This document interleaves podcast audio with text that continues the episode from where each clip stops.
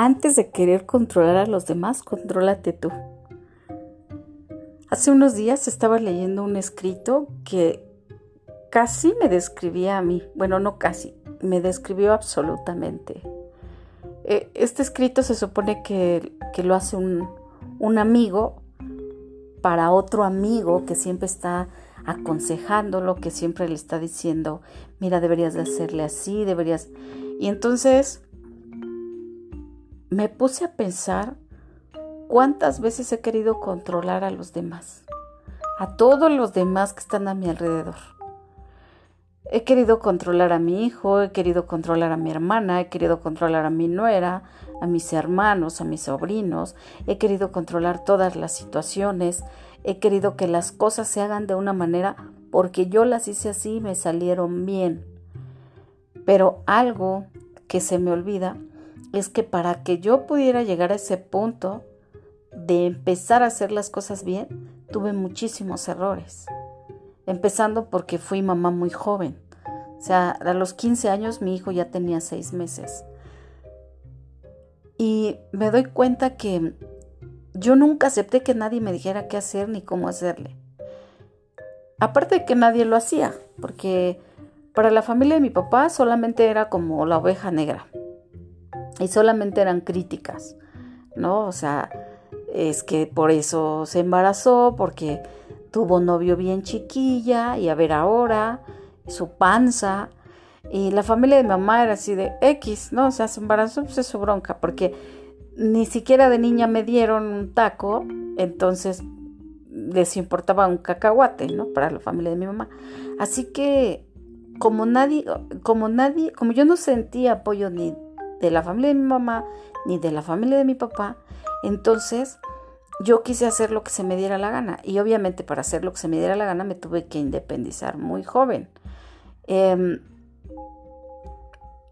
leyendo esto, dije, híjole, yo soy esa. Yo soy esa que quiere que todo el mundo despierte, que tenga un despertar espiritual, que tenga un despertar de conciencia, que coma esto, que haga este ejercicio, que tome agua, que no coma esto, que el azúcar es veneno, que... Y tal vez todas las cosas que hacemos para querer ayudar a los demás sean buenas. Pero igual que yo, tenemos que recordar que cuando nosotros crecemos, crecemos precisamente y tristemente cuando cometemos errores. Yo no sé si sea necesario cometer errores para aprender, pero en mi caso yo tuve que cometer muchos errores. Algo que sí tuve es que desde chica dije, bueno, como yo quiero hacer lo que se me dé la gana, entonces pues nadie me tiene que dar y entonces me fui independiente. Como a los 19 años yo ya me había salido a rentar un apartamento muy chiquito, ya me había separado del papá de mi hijo porque bueno, después de embarazada sí viví con el papá de mi hijo algunos años, pero ya eh, después de un tiempo me salí de la casa de mi mamá, bueno, de mi abuelo paterno, porque realmente la casa era de él, y empecé a hacer mi vida porque no quería que nadie me dijera nada. Y entonces me convertí peor aún en la oveja negra, ¿no? Porque ya después separada, independiente, pues empiezas a hacer lo que se te da la gana. Y cometí muchos errores. Las cosas, creo que las mejores cosas que yo he hecho, las he hecho en tengo 46 años, voy a cumplir 47. Creo que las he hecho, las mejores cosas las he hecho de unos 10 o 13 años para acá. Pero de 13 años para atrás fue error tras error, tras error, tras error, tras error. En todos los aspectos. Por ejemplo, en mis relaciones de pareja tenía una persona que era, que tenía un perfil eh, yo era muy superficial, entonces para mí si una persona tenía para invitarme, para pasearme, para, para, sí, para gastar en mí, yo salía, o sea, nunca tuve un perfil de me gustan los guapos o me gustan los flacos o me, no, o sea, si tienes dinero, puedo salir. Entonces, todas estas cosas tan superficiales a mí me dejaron una lección el hecho, hasta el hecho de que mi familia me haya como ignorado básicamente, el no haber tenido como una familia íntegra, o sea, ya he hablado en otros audios que mi padre se dio un tiro cuando yo tenía cuatro años y mi mamá se volvió adicta, primero a, las drogas de la calle, después tuvo que tomar medicamento porque le dio esquizofrenia y entonces fue un caos. Y, y entonces yo siempre tomé mis decisiones y a la fecha sigo tomando mis decisiones. Actualmente yo, yo terminé de estudiar ya de la edad adulta. Ahorita apenas precisamente en mayo, estamos en abril, en mayo voy a iniciar una carrera en, medicina, medicina arbolaria y fitoterapia, porque bueno, ya he dejado en otros audios también que estoy en contra de los fármacos para, para tratar las, las enfermedades. Bueno, entonces las cosas que yo he aprendido, lo que he leído, lo que he adquirido, ha sido en los últimos años y me siento muy satisfecha a pesar de todos mis errores del pasado. Hoy me siento satisfecha con las cosas que he hecho. Pude crecer económicamente en algún tiempo, pude viajar, pude hacer cosas y nunca nadie me dijo cómo hacerlo. Entonces, eso me lleva a mí a querer controlar y a querer decirle al mundo, mira, vete por aquí, mirasle así, mirasle porque probablemente, en mi experiencia, quiero evitarles el dolor, quiero ayudar a despertar, quiero ayudar a que la gente no sufra.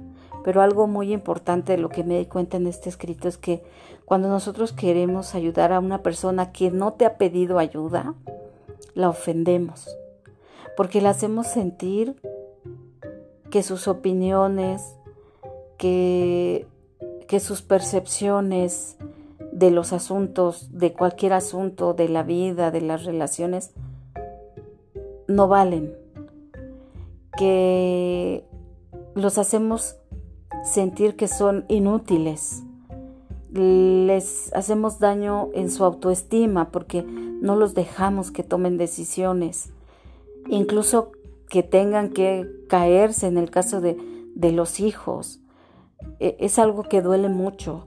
Ver a un hijo, a una hija, a una hermana, a la familia que está pasando por situaciones y, decir es que si se fuera por aquí estaría mejor. Sí, tal vez nosotros nos fuimos por ahí, nos fue mejor, pero cada persona necesita, no solamente quiere, necesita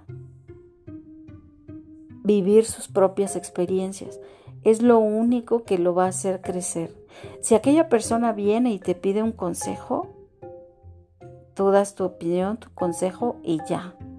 Pero la gente no tiene por qué hacer lo que tú quieres que haga. Para mí ha sido muy difícil soltar el control, muy difícil. Tengo solamente un hijo y él ha sido muy obediente desde siempre.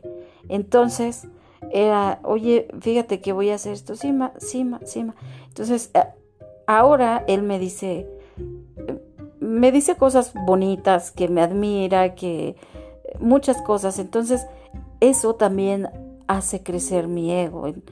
He aprendido, he hecho las cosas bien, pero cuando él se casa y yo quiero seguir opinando, ordenando, controlando las situaciones, pues entonces entro en conflicto, porque ya no, no solamente es mi hijo el obediente, sino ya hay otra personita que llegó que es mi nuera. Y entonces me toca respetar, me toca dejarlos crecer. No importa lo que yo alcance a percibir, no importa lo que yo crea o piense de sus aciertos, de sus errores, de sus experiencias tengo que dejarlos. Porque en mi caso, a mí no me gustó que nunca nadie me dijera qué hacer. Y si me querían decir, siempre les decía, a mí tú no me das nada, con permiso, bye. O sea, nunca dejé que nadie me dijera qué hacer.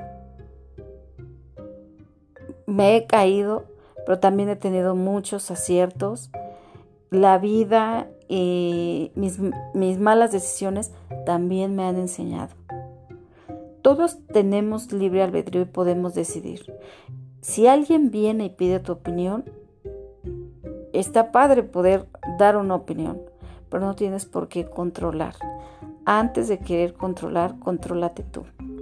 Ya he recomendado algunas otras veces el libro del poder de la hora de Eckhart Tolle. Es un libro increíble. A mí me, me ayuda a poder conectarme. Él le llama el ser, yo le llamo Dios, le llamo espíritu.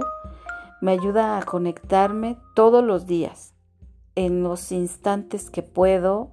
Él dice que cuando estemos esperando en la fila de un avión, de un autobús, en el súper, en lugar de estar sumergidos en los problemas, nosotros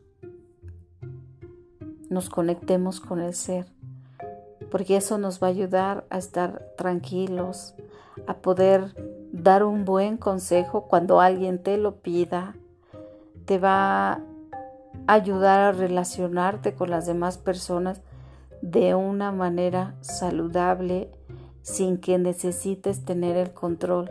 Te va a ayudar a ir rompiendo poco a poco tu ego, a disolver poco a poco las adicciones emocionales que, que tienes, esa necesidad de querer controlar todo y a todos. Recomiendo ampliamente ese libro y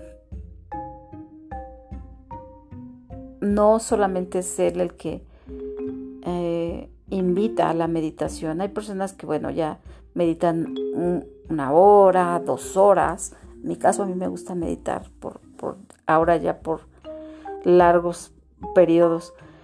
Pero Eckhart Tolle dice que no es necesario que con que nosotros tratemos de estar lo más comunicados con el ser en cualquier instante cuando llegas al trabajo, a lo mejor hasta en el sanitario si no tienes en donde eh, tener un momento o unos minutos en donde puedas conectarte con tu espíritu, con el ser, con la conciencia, con el universo, como le llames.